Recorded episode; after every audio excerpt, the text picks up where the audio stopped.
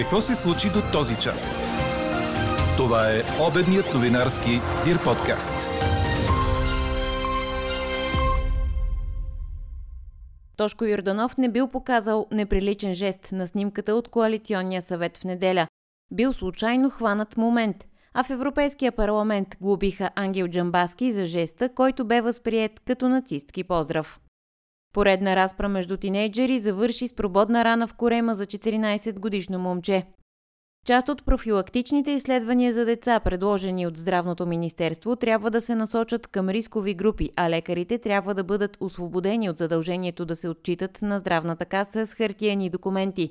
Още от коментара на доктор Костадин Сотиров от Националното сдружение на общо практикуващите лекари ще чуете в обедните подкаст новини. Ще чуете също: не спират да се сипят язвителни забележки за четворната коалиция. Недоволните все едно се сърдят на себе си. Да се обединят около една партия и няма да има четворна коалиция. Борисов или Тодор Живков няма да се върнат. Свиквайте с четворните коалиции. Това е демокрация. Това е само един от знаковите коментари по днешния ни въпрос. ГЕРБ, първа политическа сила. Мислите ли, че Борисов се връща на бял кон? Говори Дирбеге. Добър ден, аз съм Елза Тодорова. Чуйте подкаст новините по обяд на 5 април. До края на деня облачността ще бъде променлива, а в Северна България намаляваща до слънчево време. Отново се затопля и дневните температури са от 14 до 19 градуса. Малко по-ниски са в югозападните райони. В Дунавската равнина ще се появи слаб вятър от югозапад и запад. А за утре синоптикът ни Иво Некитов обещава слънчево време с температури до 22 градуса. А ако в момента сте на път, имайте предвид, че паднала скала затруднява движението по пътя Габрово-Казанлък в района на град Шипка. До 17:30 следобед движението ще е двупосочно в едната лента. Профилактичните изследвания за деца с навършени 7 години да се правят само веднъж вместо през 3 години, а за 16-годишните младежи да се назначават изследвания на кръвна захар и холестерол само при рисковите групи. Това предлагат от Сдружението на общо практикуващите лекари във връзка с предстоящите промени в наредбата за профилактичните прегледи. От Здравното министерство предвиждат въвеждане на изследвания за деца в училищна възраст и разширяване на профилактичния пакет за пълнолетните хора. Обществото ни разполага с твърде малък финансов ресурс за задачите, които си е поставило в областта на здравеопазването, коментира за подкаст новините доктор Костадин Сотиров, председател на Сдружението в Пловдив. Елена Бейкова разказва повече по темата. Здравната каса да плаща профилактични изследвания за децата с навършени 7 години, като покрива изследвания на кръв и урина за децата на 7, 10, 13 и 16 години. Това предвижда една от промените в наредбата за профилактичните прегледи, предложени от правителството. За младежите на 16 години се предлагат и допълнителни изследвания на кръвна захар и холестерол. Целта е да се открият на време евентуални отклонения и да се предприеме нужното лечение. От Сдружението на личните лекари предлагат изследванията за децата да се правят само веднъж, когато те са на 9 години, а допълнителните изследвания на кръвна захар и холестерол за 16-годишните да се назначават само при рисковите групи. Доктор Костадин Сотиров, който има лекарска практика в Пловдив, обясни защо. По-логично е, примерно, кръвната захар да се изследва на деца с напълняване. Холестерола да се изследва също при деца, които са по-пълни или които имат, макар и не повишение, но все пак горно-гранични стойности на кръвното налягане. Не така чисто механично да се пускат изследвания, а да се прецизира на кого точно е разумно да се направи. При едно дете, което е така с спортна натура, движи се достатъчно, няма напълняване, няма високо кръвно, там да му се изследва холестерол, няма медицинска логика. Според доктор Сотиров, така ще бъдат освободени пари, с които Здравната каса може да покрие други необходими изследвания. Колкото до профилактиката за пълнолетни хора, за която държавата предлага веднъж на 5 години да се изследват кръвна картина, чернодробните ензими АСАТ и АЛАТ, както и креатинин и урина, от Сдружението на личните лекари предлагат да се включи и изследване на пикочната киселина. Тъй като повишената пикочна киселина, дори все още да не е свързана с подагра, тя сама по себе си представлява отделен допълнителен риск за развитие на инфаркт и за влошаване на сърдечната дейност. От Сдружението настояват за отпадане на изискването лекарите да изпращат до Здравната каса хартиени копия на направените прегледи на пациенти, които сега се записват в модула електронен преглед. Според доктор Сотиров, информацията за прегледа се запазва в софтуера на съответния лекар, както и в базата на Националната здравно-информационна система. Той направи следното сравнение. Означава някой да ви задължи вас, ако ще изпращате, като изпратите имейл, задължително да го разпечатате, да сложите в пощенски плик, да го изпратите до получателя с писмо с обратна разписка. Той да ви се подпише, че е получил и пощаджията да ви върне разписката. И тогава да се приеме, че този електронен запис съществува. Такова нещо никой не прави, защото е глупо. 1-2 часа на ден от работното време на лекаря отива да дипли хартии, никому не нужно. Общественото обсъждане на промените в наредбата за профилактичните прегледи продължава до средата на април, а след това проектът ще бъде предложен за гласуване от Министерския съвет. Президентите на България и Албания, Румен Радев и Илир Мета, се срещнаха на 4 очи след пленарните разговори между българската и албанската делегации. Двамата са разговаряли по теми от дневния ред на двустранните отношения, регионалното партньорство в Югоизточна Европа и европейската интеграция на страните от Западните Балкани. Ето какво каза президентът Радев в изявление пред медиите след срещата. Нашите страни споделят обща визия за бъдещето на нашия регион. Като съюзници, като партньори, бъдеще базирано на принципите на добросъседството, на всеобхватното регионално сътрудничество, наследване на принципите и политиките на Европейския съюз и НАТО. Разбира се, има какво още да желаем.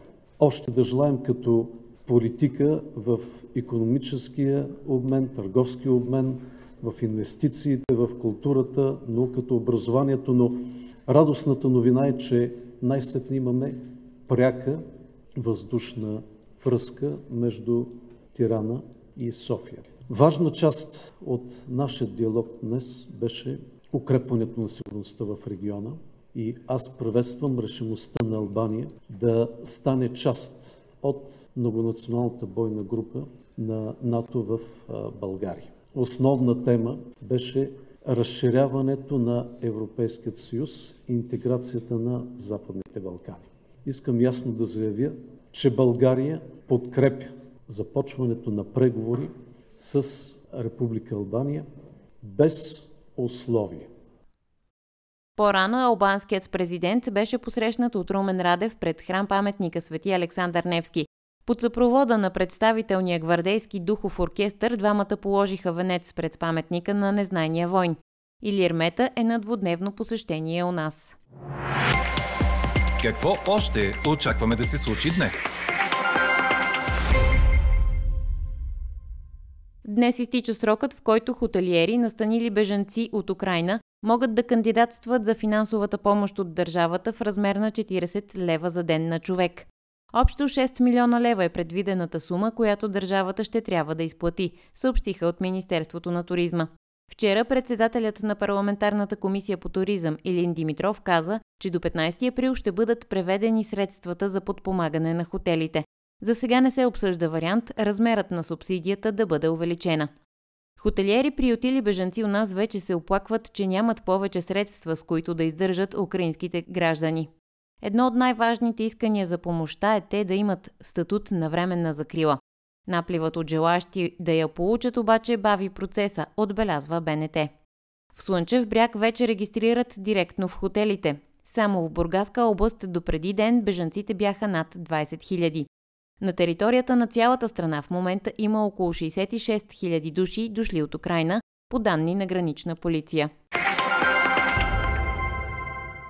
158 деца са убити по време на войната в Украйна. Това каза комисар Елва Йохансон по време на заседание на Европейския парламент. Днес се обсъжда закрилата от страна на Европейския съюз на децата и младите хора, бягащи от войната. До сега около 10 милиона души са избягали от Украйна след 24 февруари от нашествието. Над 6,5 милиона души са вътрешно разселени и повече от 3,5 милиона са напуснали Украйна, бягайки в съседни държави. Около 2 милиона от тях са деца.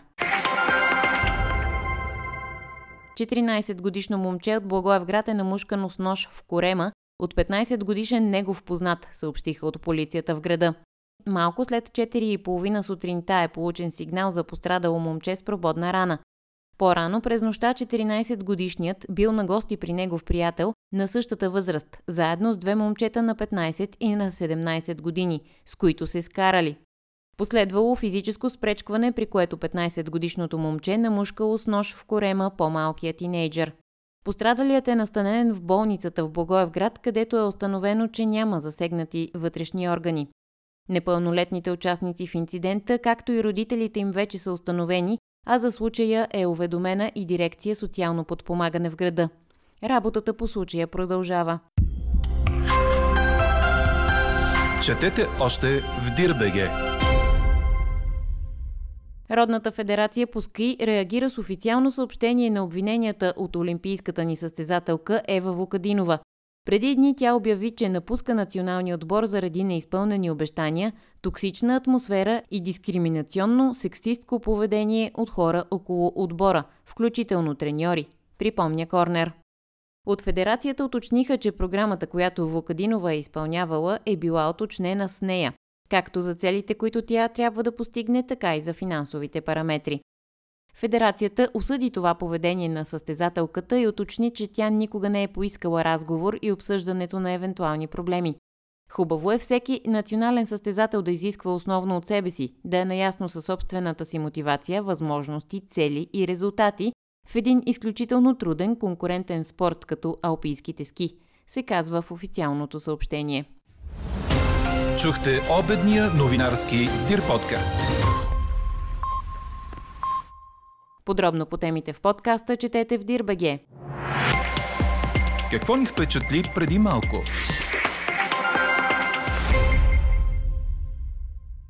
Евродепутатът от партията на европейските консерватори и реформисти Ангел Джамбаски е глобен с отнемането на дневни за 6 дни заради това, което бе възприето като нацистки поздрав в Европейския парламент в средата на февруари. Това съобщи преди пленарното заседание председателката на Европарламента Роберта Мецола. По информация на БНР става дума за сума в размер на около 2000 евро. Джамбаски може да обжалва решението. След изказване в пленарна зала в средата на февруари, докато се изкачваше по стълбите, евродепутатът се обърна и изпъна дясната си ръка преди да излезе. Джамбаски отхвърли обвиненията, че е направил нацистки поздрав и заяви, че това е бил просто жест за довиждане. А у нас депутатът от Има такъв народ Тошко Йорданов се оправда за снимката от коалиционния съвет в неделя, на която изглежда, че показва неприличен жест със средния си пръст. В съобщение до медиите той казва, че просто се е подпирал, пипнал се е за слепоочието или нещо такова.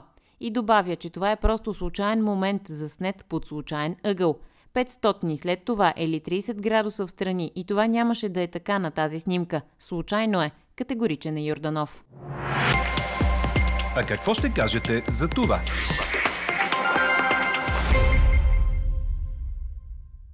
ГЕРБ първа политическа сила. Мислите ли, че Борисов се връща на бял кон? Ви питаме днес. До този момент превес имат отговорите не.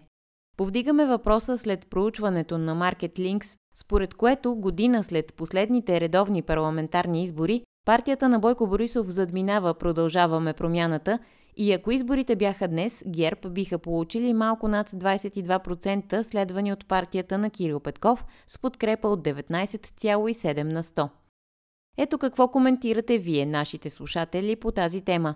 Мненията ви обобщи Елена Бейкова. Естествено, че Борисов ще се върне на бял кон. Видя се, че Продължаваме промяната, освен да вкарат страната във всички възможни кризи и да теглят дългове като за последно, нищо друго не могат да направят, казва наш слушател. Според друг няма разлика между ГЕРБ и Продължаваме промяната, а трети контрира. Дори ГЕРБ да е първа политическа сила, ме съмнява да управлява отново, защото никой не я подкрепя от останалите. В този дух е и следващото мнение. Нали това го играхме миналата година година 3 пъти. Какво значение има коя партия ще бъде първа политическа сила, като самостоятелно не може да създаде кабинет? Друг смята, че арестът и последващите развития всъщност са довели до известно мобилизиране в ГЕРБ, но не и мобилизация на симпатизиращите на Бойко Борисов. А ето и една шега по темата, цитирана буквално. Бойко е хитър Петър, ще се върне на бяло магаре. Анкетата продължава. Гласувайте и коментирайте в страницата на подкаста. Експертен коментар ще чуете във вечерния ни подкаст в 18.